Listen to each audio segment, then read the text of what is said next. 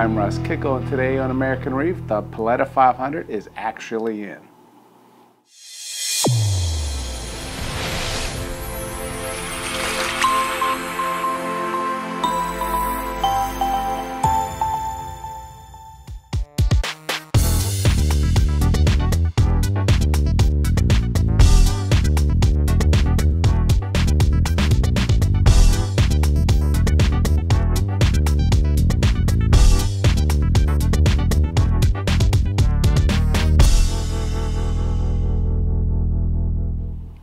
Let me define actually in.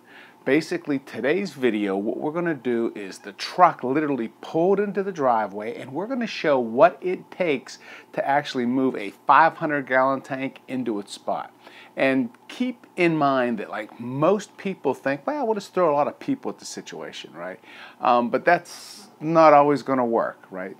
Like for example, in the previous video, what Mike did is he actually built that frame to see if the tank would fit through the path that it had to go. And so when you look at it, the idea of this video, again, is to give you an idea of what it takes to move a super large tank because it's not as easy as it sounds.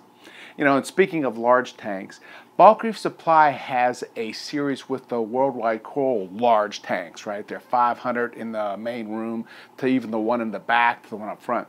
And what happens is this series of videos I recommend highly for the new hobbyist because what they do is they put together a recipe of not only what Worldwide Corals and how they are successful, um, but basically Ryan will give his take and summary on the different kinds of takes, right, and the recipes there. And again, I really believe for the new hobbyist, it is a great video series to watch, right? Another YouTube channel that again is uh, a good video series to watch or a good channel to subscribe to would be the Premium Aquatics channel. Like lastly, for example, there was one of those paper roller kind of products that they showed the installation of it and how it was put together, etc. And when you look at that, you got a great feel for the quality of the product, its pros, its cons, um, how it worked. And again, I just thought it was a very useful, uh, again, very product demo kind of related video. And there are a ton of them out there for, again, everyday products that, you know, a lot of us would find useful. So again, that's YouTube, Bulk Reef Supply channel, and the Premium Aquatics channel. With that being said, now what we're going to do is we're going to basically pick it up and say, okay, what do we actually need to move basically a large, huge 500 gallon aquarium?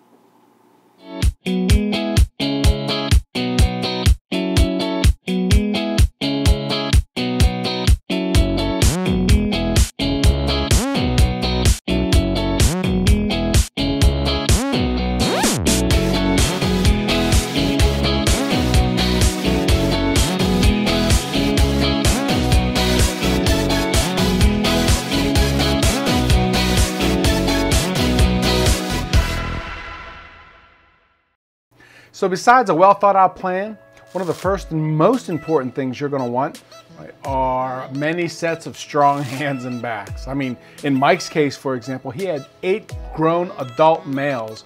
Um, and when we were moving that 500 gallon tank, at times, if there weren't other tools, those eight wouldn't even been enough. Right? The second thing, you know, at least one of these hydraulic scissor lift tables. Um, again, you know, First of all, this assumes that you'll have a finished smooth surface for those wheels to roll on, right, to actually use this thing. And if not, then to me the only other option that you have that's easily available are I've seen people take two inch PVC pipe and basically cut it down to the width of the tank and basically place it under it. So what you do is you roll it on top of the tubing, basically replacing kind of back to the front as you move along that path. Uh, the third thing you'll need, basically these 8-inch vacuum suction cups. These are basically the heavy duty glass or granite lifter suction cups. They go for about 50 bucks uh, if you want to rent, or excuse me, if you want to buy them. You, you know, I suggest renting them just because, again, I'm not sure that there's many use cases for them after you move these tanks.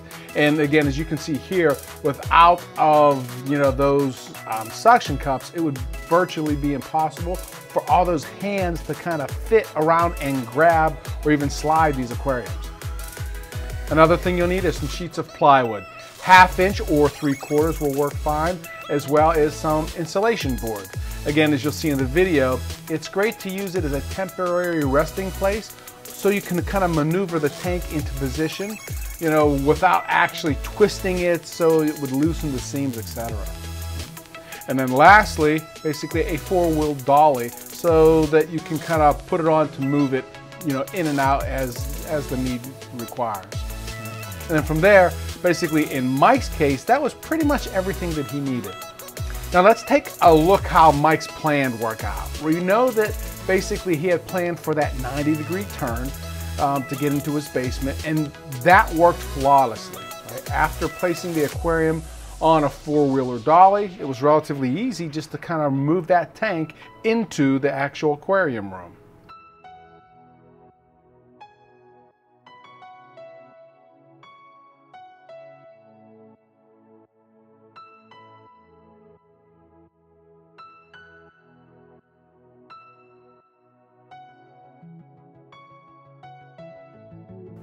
So after the actual tank was in the room, the idea was to take it off the four-wheeler and then from there bring the stand into the room and then muscle the tank onto that stand. Well, as you can see from just kind of moving the stand in position, there wasn't a whole lot of room there, right? Meaning that ultimately all the people couldn't work their way around into the tank. So ultimately it would have been impossible to try to move that tank onto that stand with even less people. So they went back to the drawing board and in this particular case, what they did is they put the stand in place and then the idea was to put the aquarium onto that hydraulic scissor lift. And then once it was on that scissor lift, they'll raise it up high enough so that it'd be relatively easy just to slide it off the stand. And that's what they did. Before actually placing the aquarium on the stand though, Mike wanted to mount or cut a hole so he could mount those Stream 3s on the floor of that aquarium. So basically, he cut the hole out of the plywood and the insulation board, basically to allow for the magnets to hold those Stream 3s. And then after that, the aquarium just slid relatively easy onto the stand.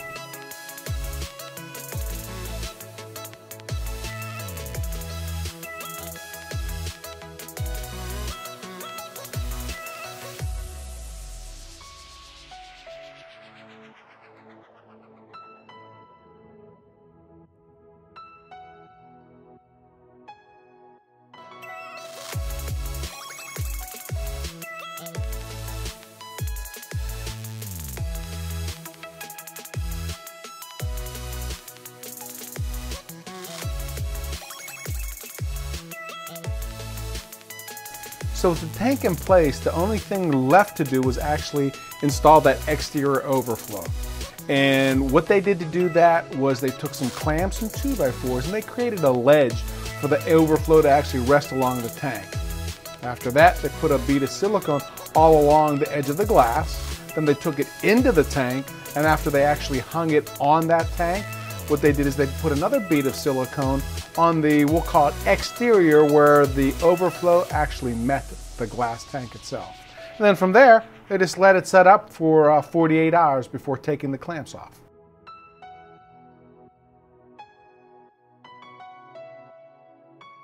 So now Mike actually has that tank in place.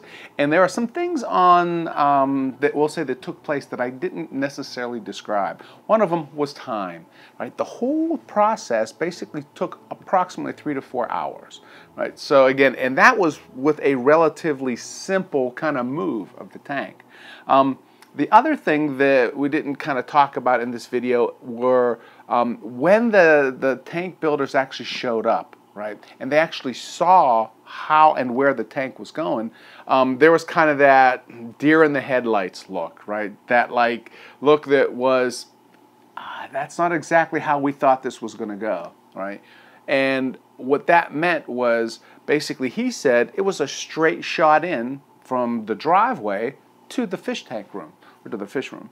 And in reality, what they thought it was a straight, literally no steps, right, and a straight path. But what Mike meant was it was all one level, no steps to go down. And so that like 90 degree turn, the size of the fish tank, that kind of caused a little bit of pause at the beginning. So they had to spend probably 45 minutes to an hour just kind of replanning how they were going to do things. Right? So again, another words of advice kind of thing or lessons learned from here is like in this particular case, the tank builder was from Florida and Mike's in Pennsylvania. So, you know, that distance, we'll say, um, that was the first time they actually met or actually kind of uh, seen kind of the, the situation. So I'd say that if you are going to, again, have a custom tank and it's being built, make sure if they can't get on site that you take your video camera and literally walk through the path right, of how that tank, you envision that tank going, and basically send that to the to the builder itself because that'll help greatly in kind of reducing some of those unplans. Um, another thing that is unplanned that kind of leads the way for the next show is once Mike got this tank in the room, um, you know, he's he had a big or has a big project in getting everything from his existing tank over to his new tank. But then he wants to eliminate the old tank and then replace it with a large kind of, we'll say, filtration system where the existing tank is setting up. And when you look at it, getting that existing tank out of there is an issue, meaning you kind of assume that that tank could come out, but with everything in there, uh, again, it, there's issues trying to get that out. And so Mike, as usual, came up with a creative way of basically getting that tank out and then building a temporary filtration system allowing most of that kind of uh, we'll say next step to take place. And that's what we'll, we'll show on the next video and until then what I'll do is I'll give you a little preview as to kind of you know what the tank looks like in that temporary state and you'll see what's coming up on the next video. And remember, if you're looking for what I consider one of the best fish foods on the planet, check out American Reef, hpd.com. Or you can go to americanreef.com, click the store button, and you can get it there. Again, my name is Russ Kickle. Thanks for watching this episode of American Reef, and stay tuned for more of this.